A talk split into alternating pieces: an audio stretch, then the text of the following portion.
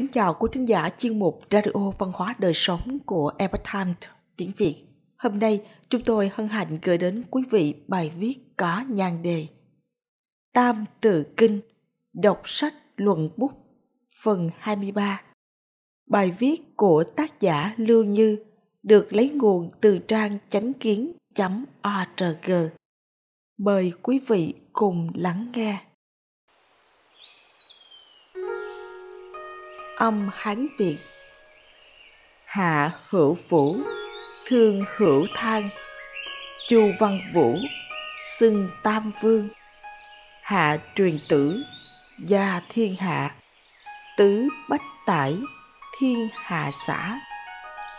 Tạm dịch: nhà Hạ có Đại Vũ, nhà Thương có Thành Thang, nhà Chu có Văn Vũ, tất cả gọi Tam Vương. Nhà Hạ truyền con cháu, thiên hạ như sản gia. Trải qua 400 năm, nhà Hạ không còn nữa. Dịch nghĩa tham khảo: vị vua khai quốc nhà Hạ là Đại Vũ, vị vua khai quốc nhà Thương là Thành Thang, vị vua khai quốc nhà Chu là Văn Vương và Vũ Vương. Họ đều là những bậc thánh vương tài đức vẹn toàn của ba triều đại Hạ, Thương, Chu. Quân vương nhà Hạ truyền ngôi cho con cháu của mình.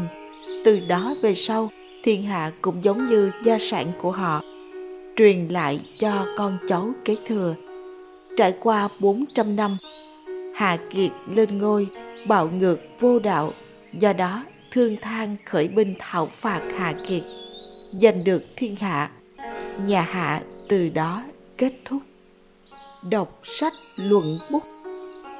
Trong bài học trước đã kể về lịch sử của Tam Hoàng và Nhị Đế, nói rằng tổ tiên của người Trung Quốc cùng với cội nguồn văn hóa là do thần truyền. Đến bài học này thì chính thức đi vào lịch sử thay đổi các triều đại Trung Quốc. Bắt đầu từ nhà Hạ, mỗi triều mỗi đại đã diễn giải câu chuyện hưng suy và chuyển đổi giữa các triều đại. Những nhân vật chính trong những thời kỳ lịch sử này là con người. Các vị thần đã rời đi, không còn trực tiếp tiếp xúc với con người, có lẽ nhằm lưu lại một kịch bản không để con người biết được. Thông qua các nhà tiên tri như Gia Cát Lượng thời Tam Quốc, Viên Thiên Cương triều Đường, Thiệu Ung triều Tống, Lưu Bá Ôn triều Minh, mà ngẫu nhiên điểm hóa cho con người một chút. Ông trời an bài đại sự nơi thiên hạ, thúc đẩy sự thay đổi các triều đại. Có tin hay không thì còn phải xem ngộ tính, nhìn vào sự lựa chọn của bản thân con người. Vì vậy, lịch sử chuyển đổi triều đại lâu dài này hoàn toàn do con người tự làm diễn viên, liên tục diễn, vừa có nền văn hóa huy hoàng, lại vừa có sự xót xa thống khổ trong thời chiến loạn, trong lúc phân ly. Hết thảy những điều này đều nhằm chỉ bảo con người cần phải trọng đức hành thiện, đặc biệt là vua một nước đã đem quốc, nước xem như là gia, nhà của mình. Vậy thì chính là cha của một nước, nên phải nhân ái đối với thiên hạ, xem bách tính là con dân của mình. Cho dù người kế thừa vương vị là con cháu đời sau của vua, nhưng tư tưởng hoàng quyền là của công. Do chế độ thiện nhượng vương quyền cho người tài đức của tổ tiên lưu lại, cùng với truyền thống lấy đạo hiếu trị quốc của tiên đế Thuấn, lại bén rễ ăn sâu truyền thừa không dứt. Bởi vậy, cho dù chuyển đổi triều đại hay truyền ngôi lại cho con như thế nào, thì những tư tưởng này vẫn sẽ được truyền từ đời này sang đời khác. Vị vua nào làm trái đạo lý trị quốc sẽ bị thần dân thấy được và chỉ trích. Thiên hạ cũng liền lâm vào hỗn loạn và khổ nạn. Triều đại ấy sẽ tràn ngập nguy hiểm, cuối cùng đi đến diệt vong. Tiếp đó thế hệ sau sẽ lật đổ tiền triều, khai sáng triều đại mới.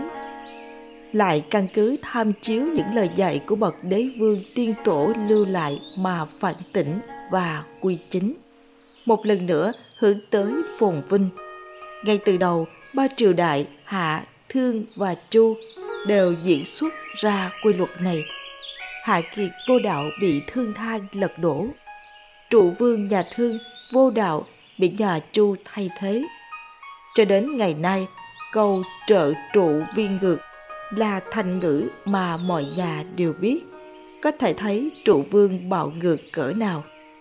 Hôn quân vô đạo nhất định diệt vong, minh quân hữu đạo sẽ khai sáng thịnh thế. Ba triều đại này đã diễn xuất ra đạo lý đó, đạo lý chân thực trọng yếu nhất để hậu nhân ghi khắc vào tâm.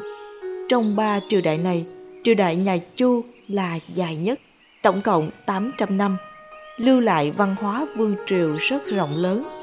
Chu lễ, chu dịch đều hình thành ở thời kỳ này. Văn Vương hạ mình cầu hiền, mời Khương Thái Công, Khương Tử Nha giúp đỡ để kiến lập triều Chu.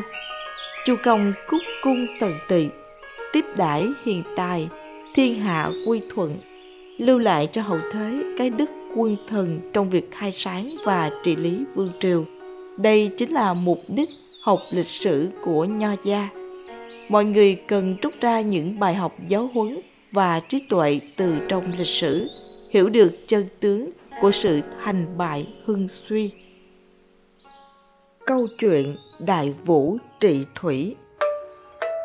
Bởi vì trộm, tức những túi đựng đất của thiên đế mang xuống thế gian để ngăn lũ, Cổn đã chọc giận thiên đế, bị thiên đế phái hỏa thần giết chết tại Vũ Sơn. Thi thể của Cổn trải qua 3 năm chẳng những không có hư thối, mà trong bụng còn thai nghén ra một sinh mệnh mới. Thiên đế phái một thiên thần đến Vũ Sơn, dùng ngô đao mổ bụng Cổn ra. Bỗng nhiên nhảy ra một con cầu lông, rồng có sừng, chính là Vũ. Và thi thể của Cổn sau khi sinh ra Vũ thì phát sinh biến hóa, hóa thành hoàng hùng, có khi nói là hoàng long, nhảy vào đầm Vũ Uyên, biến mất bóng dáng. Đại Vũ tiếp tục hoàn thành di nguyện của cha, muốn dẹp yên hồng thủy. Thiên đế còn phái thiên thần xuống giúp đỡ. Bá Ích phụ trách nhóm lửa, đốt cháy cỏ cây tùm trong đầm lầy rừng núi, xua đuổi cầm thú, khơi thông dòng nước. Ứng Long hỗ trợ đo đạc, dẫn hướng đường thủy.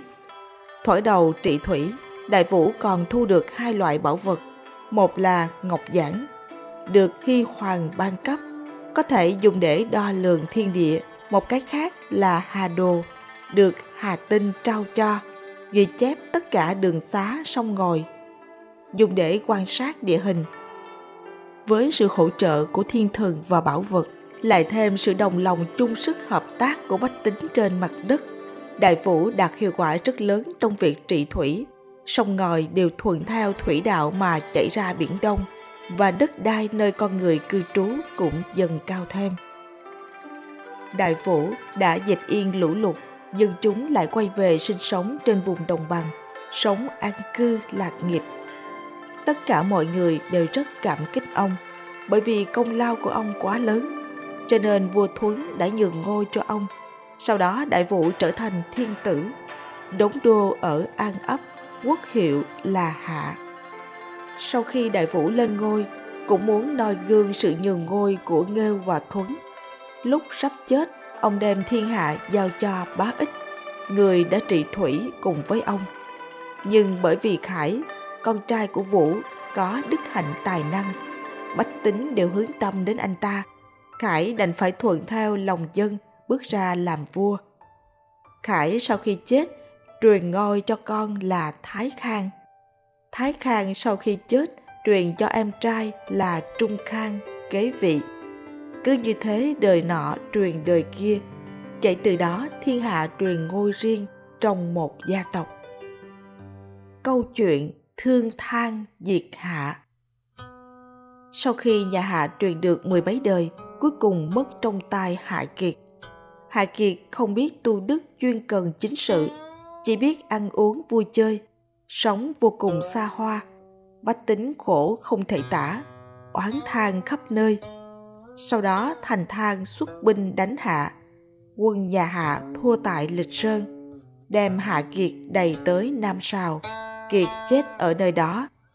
Nhà Hạ từ thời Đại Vũ kiến quốc cho đến thời Hạ Kiệt thì vong quốc, diễn ra hơn 400 năm.